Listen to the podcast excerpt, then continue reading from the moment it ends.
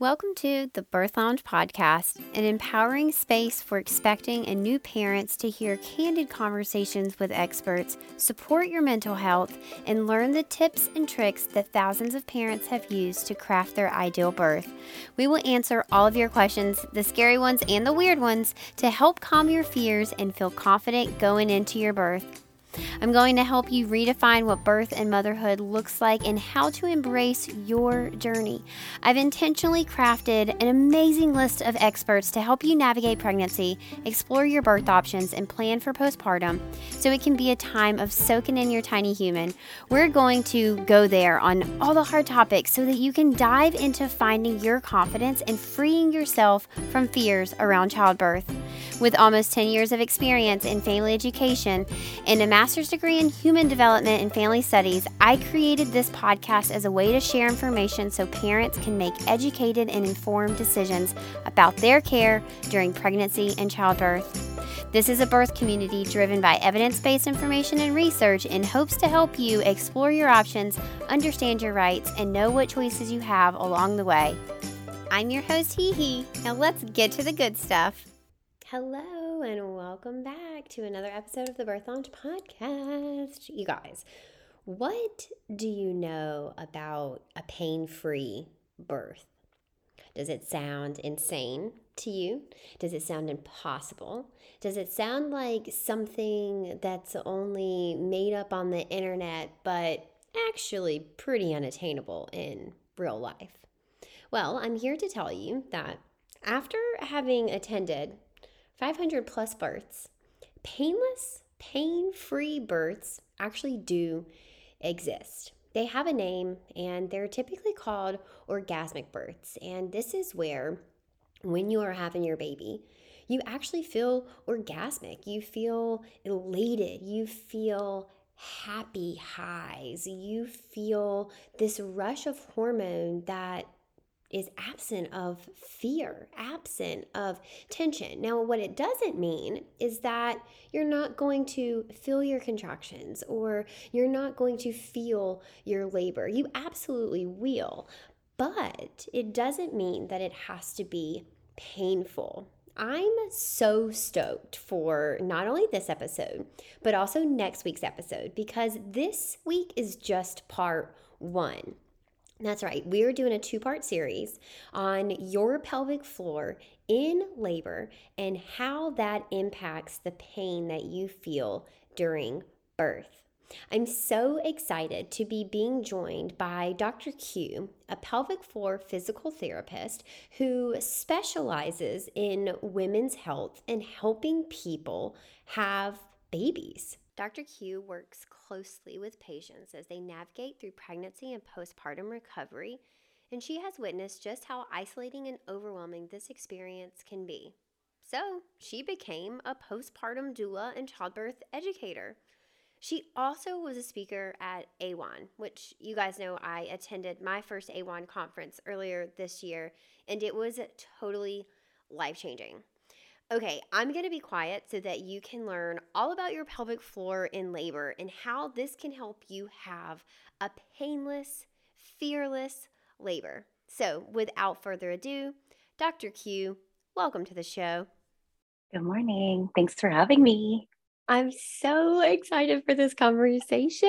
I really am. You have been um, someone that I've wanted to have on the show. And then this season is actually all requested by our followers. The topics are and so I took the topics that they had asked for, and I chose the professionals that I wanted to bring on the show. Um, and you are it. And I'm very excited to be talking about um, pain perception and the pelvic floor in labor and pregnancy. Um, this is actually going to be a two part series because there's so much information, and you have a very specific way of kind of presenting this information to patients that makes it, in my opinion, very digestible and so applicable really in labor like like doing it right? Carrying it out. But before we dive into all of the good and juicy info um, i just gave you a formal bio but outside of all the formalities who are you? Who is here with us today?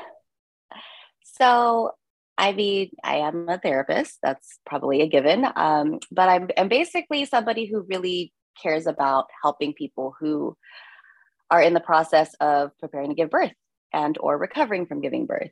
Um, that's not the only thing I do as a therapist, but uh, I think on an individual level, it's something that I care a lot about. Um, that overlaps overlaps a lot with my profession because I am a huge advocate for reproductive justice. So when it comes to the principles of what reproduct, reproductive justice entails, which is the right to or to not have children and to raise them in a safe, nurturing, caring environment, um, that is, it should be paramount in reproductive health care. Um, and as a pelvic health therapist, that is something that I live and breathe. So for me, this is more, it's in, it's in alignment with things that I already care about, things that I already believe in. Um, and it's just really great to know that my career somehow, some way as a PT, which I didn't even know I was going to be a pelvic therapist when I started PT school. It, it just worked out for me that way um, because I am somebody who's loud about my opinions on things and I am an advocate for things that I care about. And this particular sect of healthcare, especially when it comes to the the birth space um, is really important work. So that's what I care about. And that's, I don't know how I got here, but I did. And I'm happy to be here. But um, I like to say that this specialty found me. But outside of that, you know, I'm just, I live in Southern California. I, I pretty much have a basic, simple life. I like to enjoy my friends and my family and go outside and cook and eat and do all the things. So pretty simple, but that's who I am. Hey, we are so grateful to have you, and uh, we respect the hell out of that simple, basic life. That's me. Same. I just oh, yeah. love good food, chilling, friends. Yeah. Just be basic, right? Um, right. Okay, cool.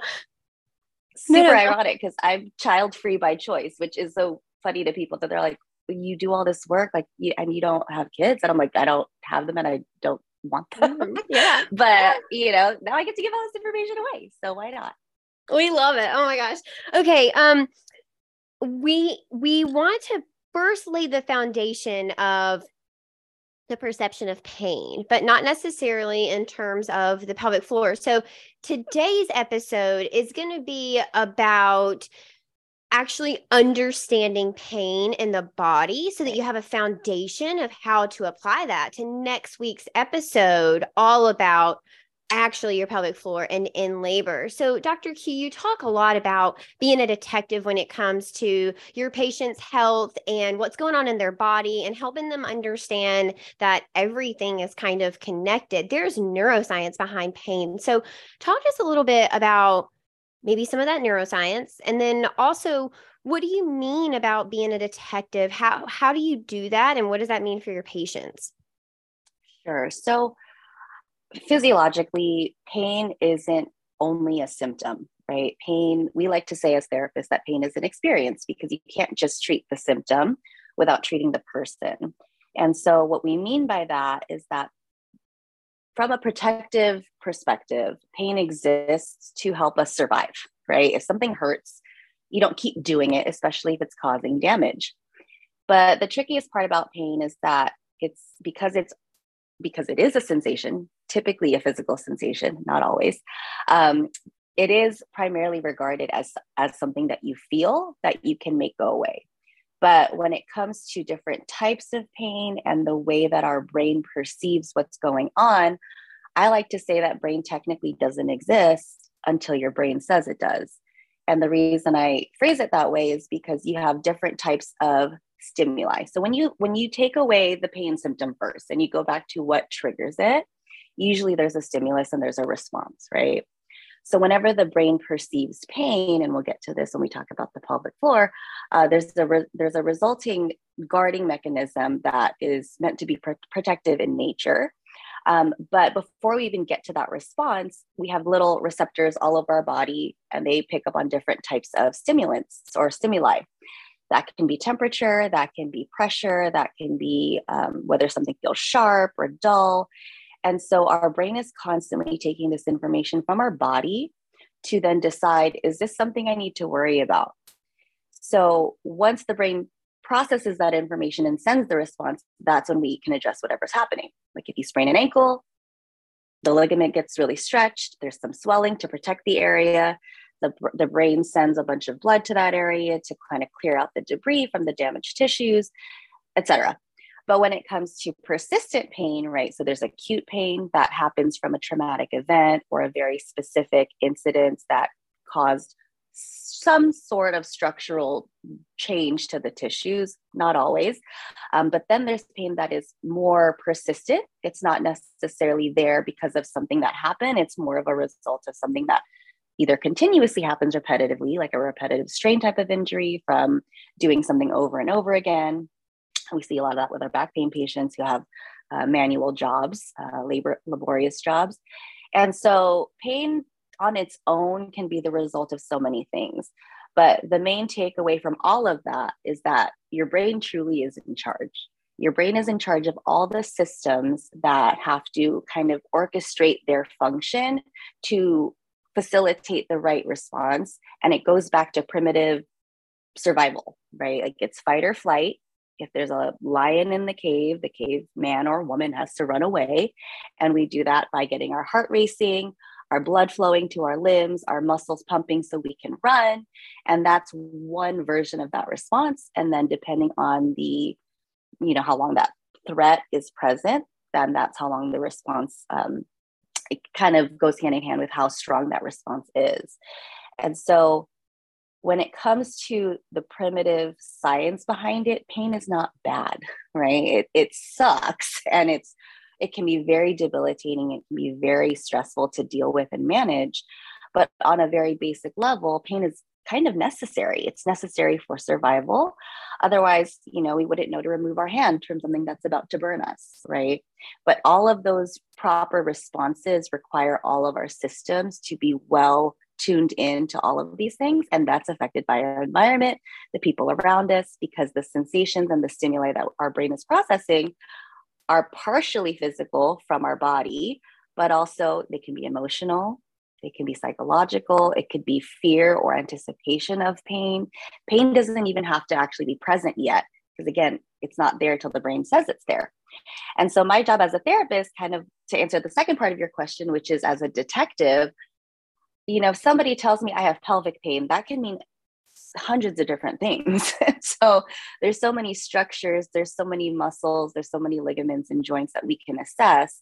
But when we talk about the experience of pain, treating the structures and the anatomy and the muscles and the joints is one thing, but addressing and rehabilitating the movements or the activities that are contributing to why somebody is experiencing pain or why those tissues are either working really hard or getting strained or getting stretched or getting ruptured or torn with whatever function that's the part that we have to kind of unpack so that we can make sure that this person a not not only has their symptoms go away but b knows what happened and why their body was feeling that way and what they can do about it to reduce their chances of it continuing to happen over and over again and so we can't just do that in, you know, how, rate your pain, tell me where it hurts on a scale of zero to 10.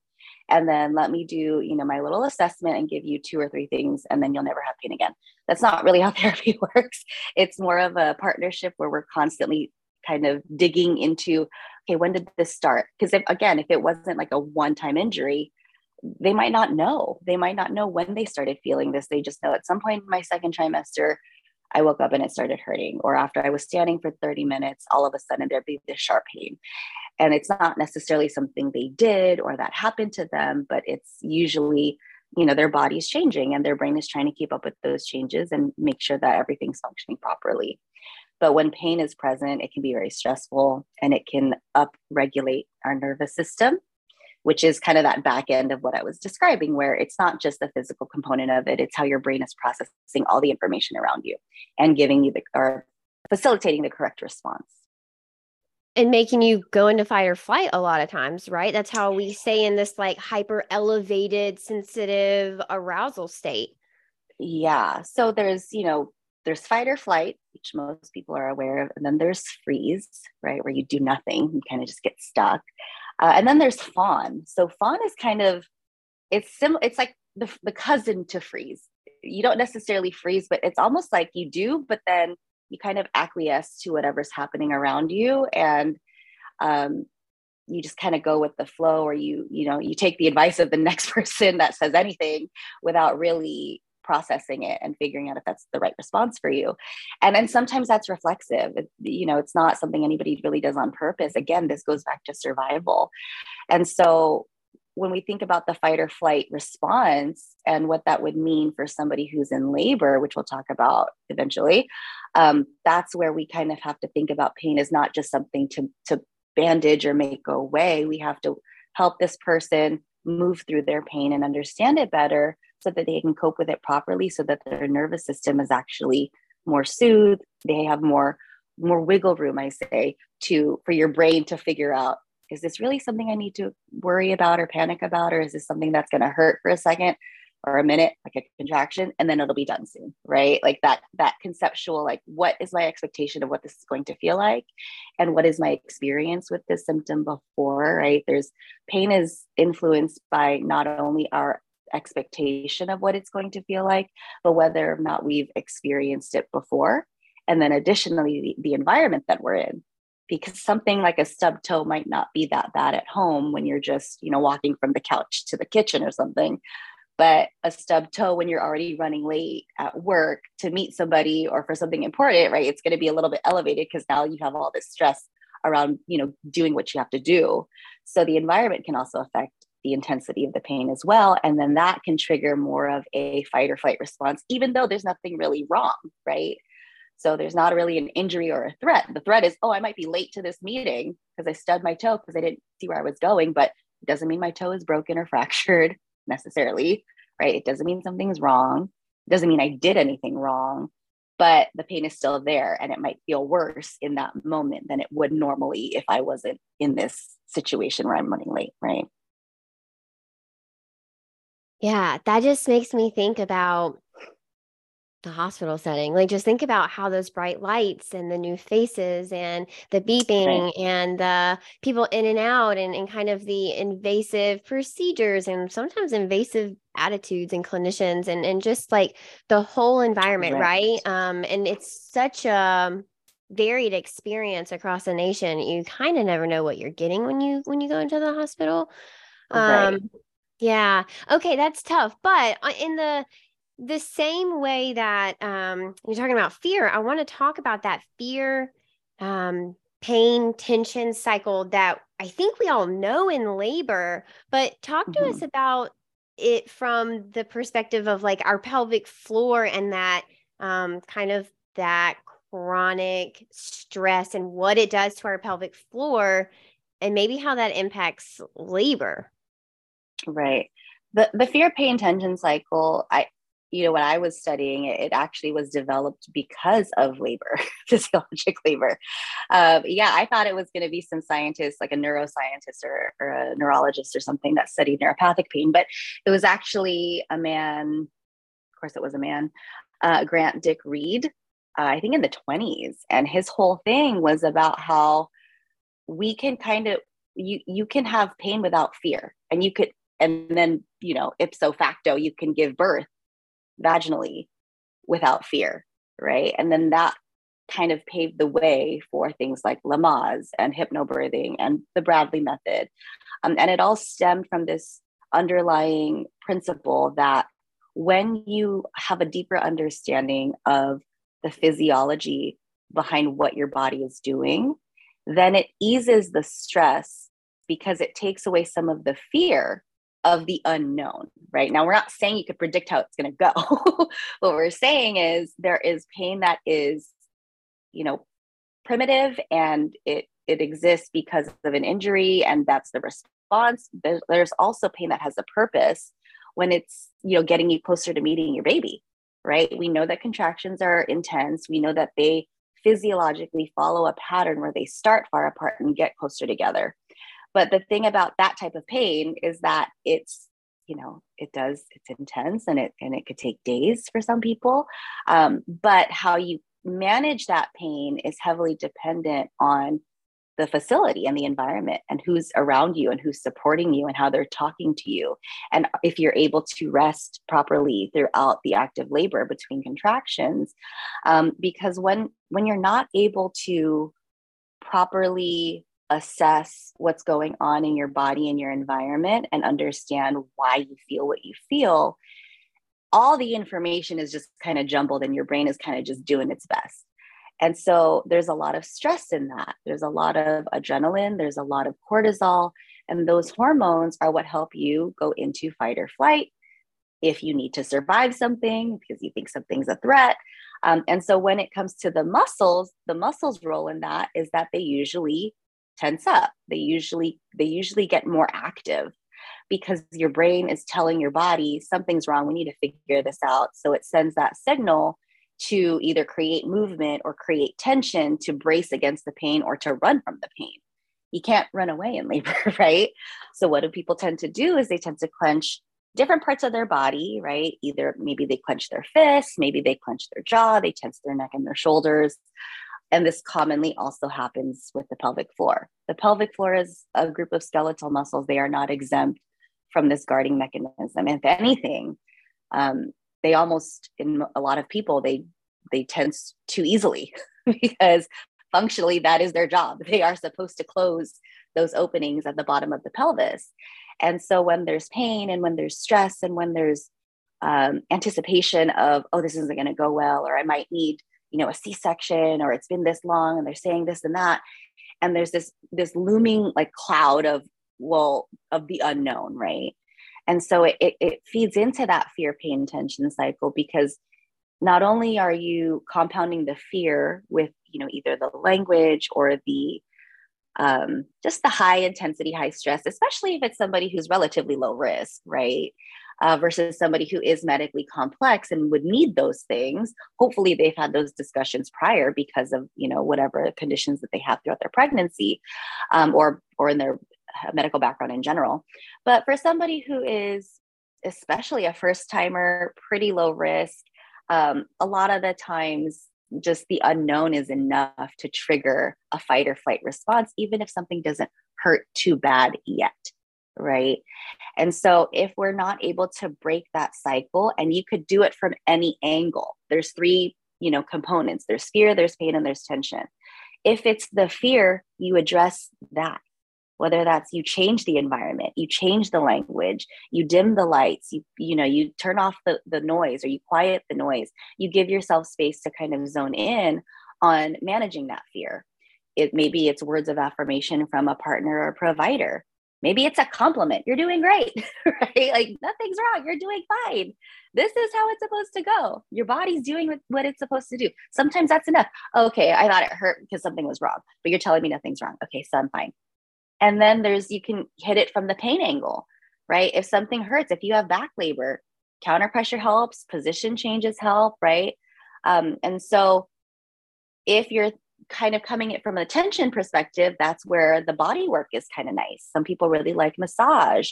Uh, we talked about counter pressure. We talked about, you know, moving and position changes because obviously if your muscles are tense, the last thing you want to do is stay still, right? You don't just sit there and just grin and bear it hopefully um, you move you work through it you you you you use gravity you use different um, you use your senses right? Some people like something really warm. Some people like something really cold. Um, they want to hop in the shower. They want to bounce on the ball. So wherever you choose to break this cycle the goal is the same. The goal is to allow somebody more time and more quiet for their nervous system to function efficiently without feeding into more fear and more pain and more tension, whatever that means for them. Some people require more hands on, some people prefer hands off, right? You just gotta, you gotta figure out a way in to talk to their nervous system to make that difference. And so as a therapist, it, it, it's, it's, I feel like to me, this is like a big part of the birth education with a prenatal patient because as somebody who helps people right figure out why this is hurting there's so much there's so much benefit into just having that body awareness of how you already address or manage or move through pain right? I said the stub toe as an example. Some people they stub their toe and you know they let out the, the loudest scream like they're on the floor they're massaging their foot right? They just gotta like they have to address it. They can't just move on. Some people hobble around. Some people just they get over it. They're like ah, whatever i'm fine right? They could be bleeding and they're like it's, it's fine i'm fine. So knowing that about yourself with even silly examples like that is really helpful because labor is very psychologically you know it's challenging. And so when you know that about yourself and you have that introspection you can strategize whatever it is you need in that place in that space wherever you're giving birth to address your fear to address your pain and to address your muscle tension whether that's the ball the rebozo the you know the tens unit the epidural for some people right or is it, I just need quiet? I just need dark. I need dim lights. I need a quiet space and I need to focus. And that can shift, right? Depending on where you are in the labor process. Those needs, can, those preferences can change.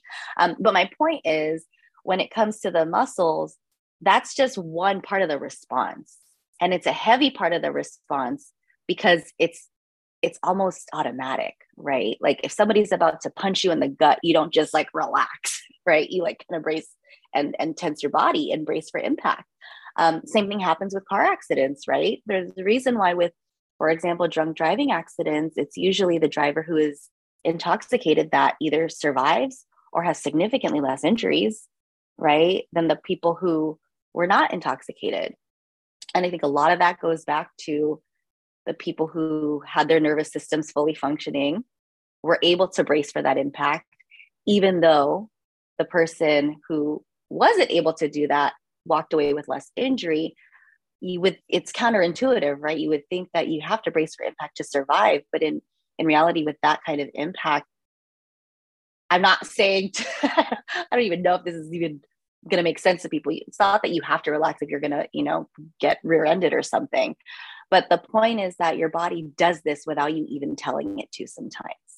And so when you're able to kind of sweet talk the nervous system or sometimes trick it into chilling out a little bit or you find that window or that whatever that method of relaxation is that's super comfortable and calming and soothing you don't have to work as hard to relax because your nervous system go it's almost like a letdown right and so unfortunately with a drunk driver they did that through alcohol but when it comes to labor and birth and just life we do that through understanding our body better how to move how to breathe how to stretch right? How to pr- how to process what does this discomfort or this pain mean and what can I do about it is way different than, oh my God, it hurts again. And I don't know when it's going to go away because I don't know what's causing it. And what am I going to do? Like it, it just spirals, right? And so the muscles are going to play a huge part of that. And when it comes to the pelvic floor, which is the gateway to the outside world for that baby, that's where the tension in that area is not going to be very helpful, right? In terms of birthing a, a baby through that opening. Wow. Oh my gosh. Okay. So I think this is a great place to wrap up episode one because I feel like we have given people so much information. I want you guys to process this. I want you to think about maybe the places in your life that are causing that persistent stress or notice the tension that you hold in your body. Something that I've recently been doing is I did not realize that I was a um, jaw clencher. And now when I notice I'm clenching my jaw, I relax my jaw and take my tongue and press it to the roof of my mouth. And I like relax my whole yeah. body. Um, and it's something that I am trying to do like, you know, 24 seven. Last night I was in bed realizing I was clenching my jaw and I did it right then. I do it, you know, yeah. while we're recording podcast, I do it on calls. I do it while I'm just sitting and reading. I do it all the time. So take the time this week to kind of recognize those spaces in your life. And then we'll see you next week for episode two. Dr. Q, before we wrap up, is there anything else that we need to know about? Pain 101 or understanding the pelvic floor in terms of pain yeah. um, before we head into next week's episode? Sure. Yeah. I mean, I guess the last thing for this, not to get too ahead of myself for the, the next part, um, is that a lot of people assume, whether that's because of, you know, what they were told, or maybe this is what they heard their friends do, or what their provider told them, is that pelvic floor therapy is mostly for people who've already given birth. And that's a huge misnomer. It's not true. You can actually benefit a lot from going to therapy while you're pregnant. Um, and this, and a lot of what we talked about is why. Like, if this is news to you, if you've never if you experience pain, which hopefully not too bad during your pregnancy, but in general, right, in life, um, it's it's beneficial to work with somebody who can explain these things to you and also assess your personal musculoskeletal system, right? Especially if you're pregnant, you're going through tons of changes. It's like a 10 month growth spurt that you're going through that your brain is trying to keep up with. And so, one of the biggest benefits I think from starting therapy prior to postpartum is that you understand your body a lot better. You understand your muscles better. There's a lot there's a deeper level of understanding of how you're in control of certain things and what your body and your brain prefer. When you have that data, your nervous system doesn't have to guess and you know sift through all these options and go through a panic because it doesn't know how to handle what it's feeling or what it's uh, perceiving is happening and so the therapy whether you know you're already coming in for something that's painful obviously we're going to try to help the pain go away but in that process we talk about the, the science behind it we talk about the physiology and more often than not us just telling somebody these facts about what pain is helps them kind of piece together their own experiences. Oh my gosh, is that why when, for example, somebody who snapped a bone in half, right, snowboarding or something, they'll tell you most of the time, like, of course it hurt eventually, but in the moment they were kind of just dumbfounded, right? They hurt, they felt a pop. Maybe they kind of like blacked out a little bit, but they don't remember pain that much. And then that's the same concept for somebody who has like a, a fourth degree burn right? A fourth degree burn is a lot less painful. It's not painful at all compared to a first degree because you've already singed off all the nerve endings, right? So when we think about damage and pain, that's a really dark way to end this. But when we think about those extreme levels of, of, of tissue damage and injury, but how little pain there is in that moment, right? That just kind of goes to show like not all pain is created equal. And so, if you're experiencing even the mildest of symptoms in your pubic bone or in your tailbone or in your low back that you never had prior to pregnancy, or maybe it was it was kind of there before you got pregnant and it's a little bit worse now. Those are the things that we can help. Like you don't just have to live with those things. You can learn a ton of things to do to maintain comfort, and in the process, learn about how you personally manage symptoms and how your nervous system is going to respond in the face of pain and then start thinking about how you would apply that to labor so it's not just kegels. It's not just learning how to push the baby out. At least, I, mean, I, can, I guess I can only speak for myself, but you know, we talk a lot about this because it it really does reduce a lot of that fear, and that's been studied for things like surgery. When somebody understands the surgical procedure that they're going to undergo before they actually do it, their outcomes are better. Their pain levels are lower, and the only difference was the education. And that's the same principle that they um, were talking about when it comes to the fear pain tension cycle in labor with you know bradley and hypnobirth and you know all of that is it's basically rooted in education. And when you understand what your body is doing there's a lot less of that um, fear and anxiety over it. So don't be scared to go see a therapist before before you have the baby in case you know this is something that you've never really thought about or maybe you have experience with pain and it's always been pretty triggering and you do hold a lot of tension. You know whatever resonates with you just know that therapy can help before you have the baby this is awesome. Okay, I'm very excited for next week. Um, it's going to be uh, such a good conversation about how do we apply this to your actual birth experience. All right, Dr. Q, where can people hang out with you this week um, before we see you again next week?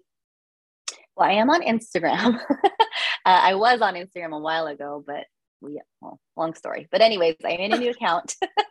so I am on there. It's drq.dpt. Um, my information to my website is there.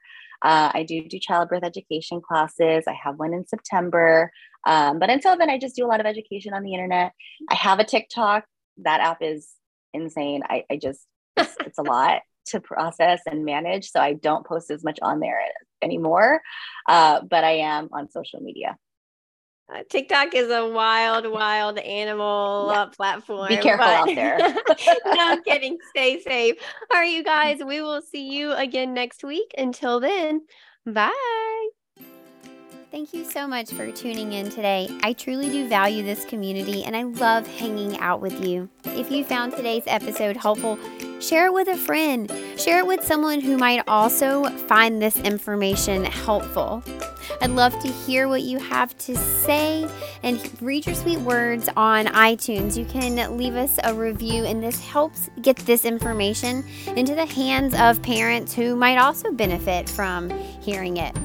If you're interested in joining the Birth Lounge, you can go to thebirthlounge.com. Our blog is linked there.